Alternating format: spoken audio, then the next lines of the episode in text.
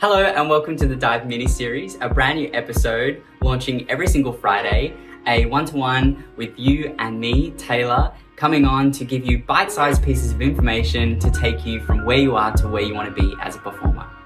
Yeah, let's get that.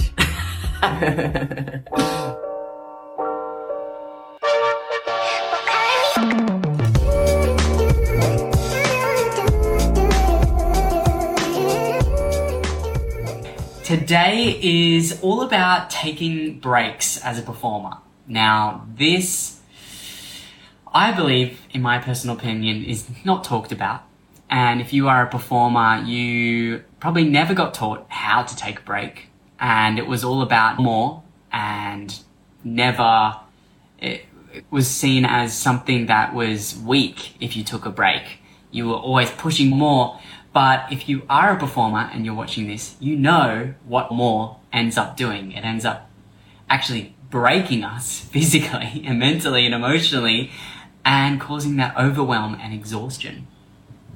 In this fast paced world of the arts, which we absolutely love, where the hustle is always on and the demands of everything that we're doing from auditions to performances to live gigs to rushing and doing all of it, we can get caught up in the whirlwind that is the never ending tasks and to dos and all of the above.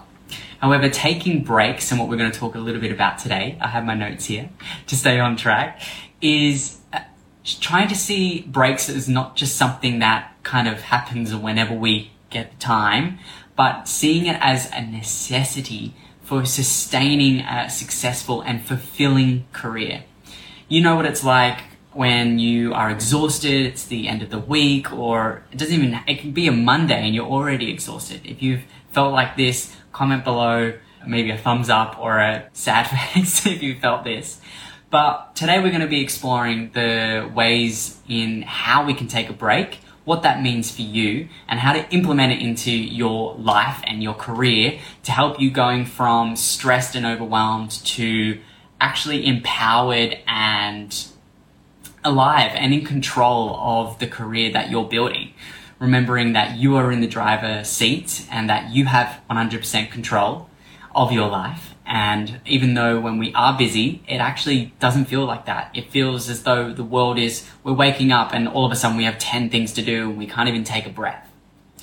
So if you're interested and excited, we're going to get straight into it. The first step, and feel free to comment and like and wave and interact as much as you like. I'll give you some, maybe some tips and some interaction ways you can interact throughout the whole post. So the first thing is preemptive awareness. And what does this mean? I was once told by this amazing man named Jim Rohn.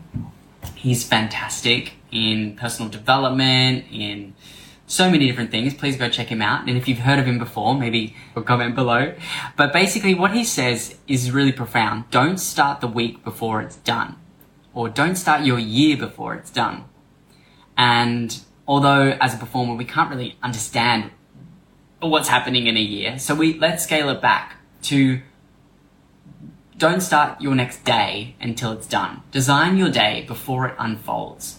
This is really a really simple task and maybe you've not heard of it before, but before diving into the chaos of the day, take a moment just for yourself the night before, write down your schedule. What do you have on the next day?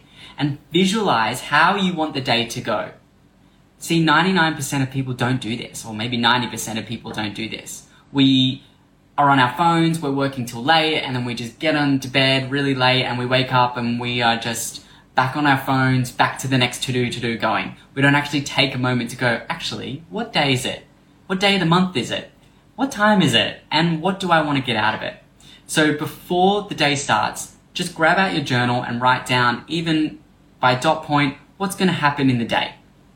And this simple act of preemptive awareness can help you not only set up the day and how you want it, but it already gives your mind and your body that sense of, oh, that's happening today. And you gain control over what you're writing as well. So you're able to go, oh, okay, see how the day actually is. Because sometimes when we're not thinking about it, we get into the day and we're like, oh, there's so much going on However, if you were to write it down the day before, maybe the stress wouldn't be as high because you actually have laid out and you've actually prepared your mind and your body of what's going to come. It also gives you a heightened sense of control, like I said, and helping you identify potential stresses and allowing you to strategically plan moments of rest. And this brings me to the next topic.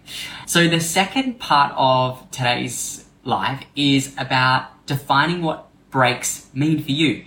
Personalize rest breaks that actually work for you because it's going to be different for everyone. So not all breaks are cre- created equal as well. And what constitutes a break can be so different for everyone. So maybe even now you can reflect, take a moment to personally think about what, what brings, when I have a break, what am I doing? And if say it's a month or two, three months away abroad in another country, obviously we can't do that. We can't all of a sudden just pack our bags and leave. You could, but as a performer, we have eight shows to do or we have the next class to get to. How can we bring what you define as a break into five minutes? And going back on the example of how you take a break is maybe at the beach or in somewhere abroad, maybe it's not having you go to the beach, but maybe it's five minutes of putting headphones on, listening to a soundtrack of waves. It's really awesome technology now. You can even put into Spotify, onto YouTube, nature sounds of Australia. So I remember personally when I was touring overseas, sometimes I would put on the radio of somewhere of being home in Melbourne, what was going on in the radio, just to feel that sense of groundedness again. And feeling that actually gave me rest, even though at home when I wouldn't really ever listen to the news. But having the Australian accent and things made me feel at home and made me feel rested. And you can also do this for anywhere. You could do it with wildlife and nature of that specific country if that brings you rest as well. So just taking that five minutes of putting the headphones on and imagining that you are in that place. So by basically visualizing where you are, you can actually gain a lot of benefits of being there. Of course, being in that beach is going to be better. But again, remember, this is all about how can we take what gives us breaks and respite and bringing that into the little pockets of time that we have. The third thing is scheduling breaks. So make, we need to really make rest a non-negotiable part of your day. How many times below do you schedule rest into your day? I know for me, for a long time, it was zero. Rest was something I got if I got everything done and that I, there was nothing else I could possibly do, then I rest. And what this gave me was exhaustion and overwhelm and I just couldn't function as a human. Because remember, you are only one human. You can't, you're not a machine, right? Scheduling breaks is actually really, it sounds luxurious, but if you again look at your schedule and how what the next day is going to come up and see where can I put in rest? Where can I take five minutes to myself to breathe or to go out into nature or listen to a favorite song? Yeah? these little ways and trying to put them into your lunch break or wherever, you can put those little moments of rest. Maybe your rest is listen to a podcast or your favorite musician, or maybe it's just absolute silence, putting some noise cancelling headphones on. So you also want to treat these breaks not only as non-negotiable appointments for yourself, but you really need to identify when you're most likely to feel fatigued during the day and slot it in then. See, we obviously love breaks when we have them, and if you are scheduling your day out and you're seeing that you have 10 things on, don't schedule your break as the first thing in the morning. Schedule it when you're when you know you're going to be the most fatigued. So maybe it's maybe it could be in the morning and then maybe mid afternoon or near the end. Just taking five minutes and or ten minutes or whatever time you have to add in those breaks. So already you can see by being more aware of what's on your schedule, slotting in breaks when you know you're about to be fatigued. Something really awesome you can do if you're a performer or if you're on your legs a lot through the day take 10 minutes by bringing your feet up against the wall and your hips down. You're on your back. And this can really help flush all of the lymphatic system and help you feel a lot more rested. Even just 10 minutes is equivalent to almost like a 30 minute nap for your body. I know, right? So maybe add that into your next break. So again, whether it's a moment of stretch or meditation, engage in a brief creative activity. Planning these moments ensures that you don't even get, you just don't get lost in the busy schedule and you actually take a moment to digest what you've actually just gone through. A lot of the time when we're going into auditions, we finish and then we go to our job and then we go to class or it's just, there's so much happening. And if we don't take those moments of rest and reflection of going, okay, that just happened. if you think way, way back when we were creative, we didn't have 20 million things to do in a day. Yeah? We just had one thing. Wake up, go find food, sleep, connection. There was so much less amount of things that we had to do. But nowadays, we're just constantly battle with the next to do. We've got to do more. Everything's moving so, so fast. Without adding in breaks and having I'm not saying negotiate hours and hours of breaks throughout your day. Amazing if you can. But just find little pockets of time that you can add breaks in and you will absolutely start to feel different. The fourth thing I was going to mention is similar to what I was talking about before, is that you're, you're only human, you're not a machine. So you need to build a supportive plan that actually supports you, acknowledging your own humanity. Yeah? You can only do what you can do. And trying to be okay that you are just one human an awesome, wonderful human, but you can't be doing activities for 20 million people. And while you're capable of incredible things, remember that you are still only that one person. So crafting a plan and creating a plan that supports you rather than wears you down can help you be kinder to yourself, give you the space that you're looking for.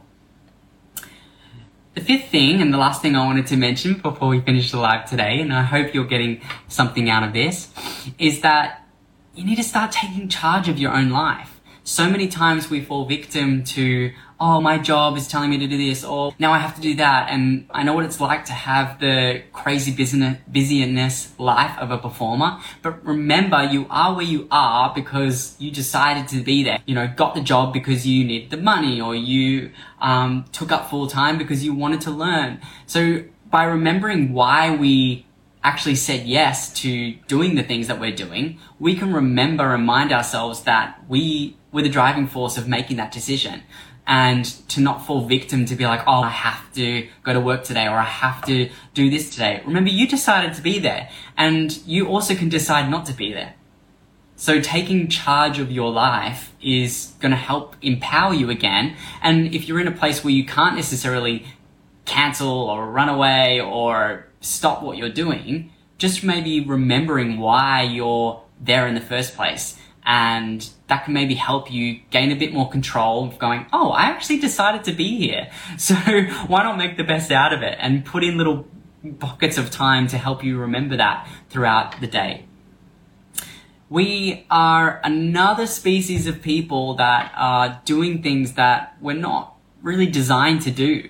Not only performing and dancing and singing the way that we're doing, which is so out of the norm of what we're being created for on a daily basis. If you're currently in a full-time show, eight shows a week is a lot on the body. We aren't designed to actually do that much performance again and again. So just reminding yourself that you got to treat yourself as this athlete, this person that is going above and beyond what the normal is. So you need to create above and beyond schedules and plans to help support and nourish you so that you can get and continue going in the way that you want to go and remembering why you're going in that direction too. So I hope you enjoyed today's podcast. Always, if you have questions, things that you're dealing with, message us, email us as we can put them towards the podcast in upcoming episodes. And check out the website if you haven't already. There's free resources on there every single week from blog posts to meditations and so, so much more to come. I'm sending so much love to you. I hope you have a wonderful rest of your weekend and I'll see you soon. Thank you all for listening to today's mini series. If you enjoyed today's episode, feel free to share it with a friend. And if you have any questions, you can email us at info at thedive.com.au. For more resources and information on becoming the best performer you can be, you can also check out our website at www.thedive.com.au.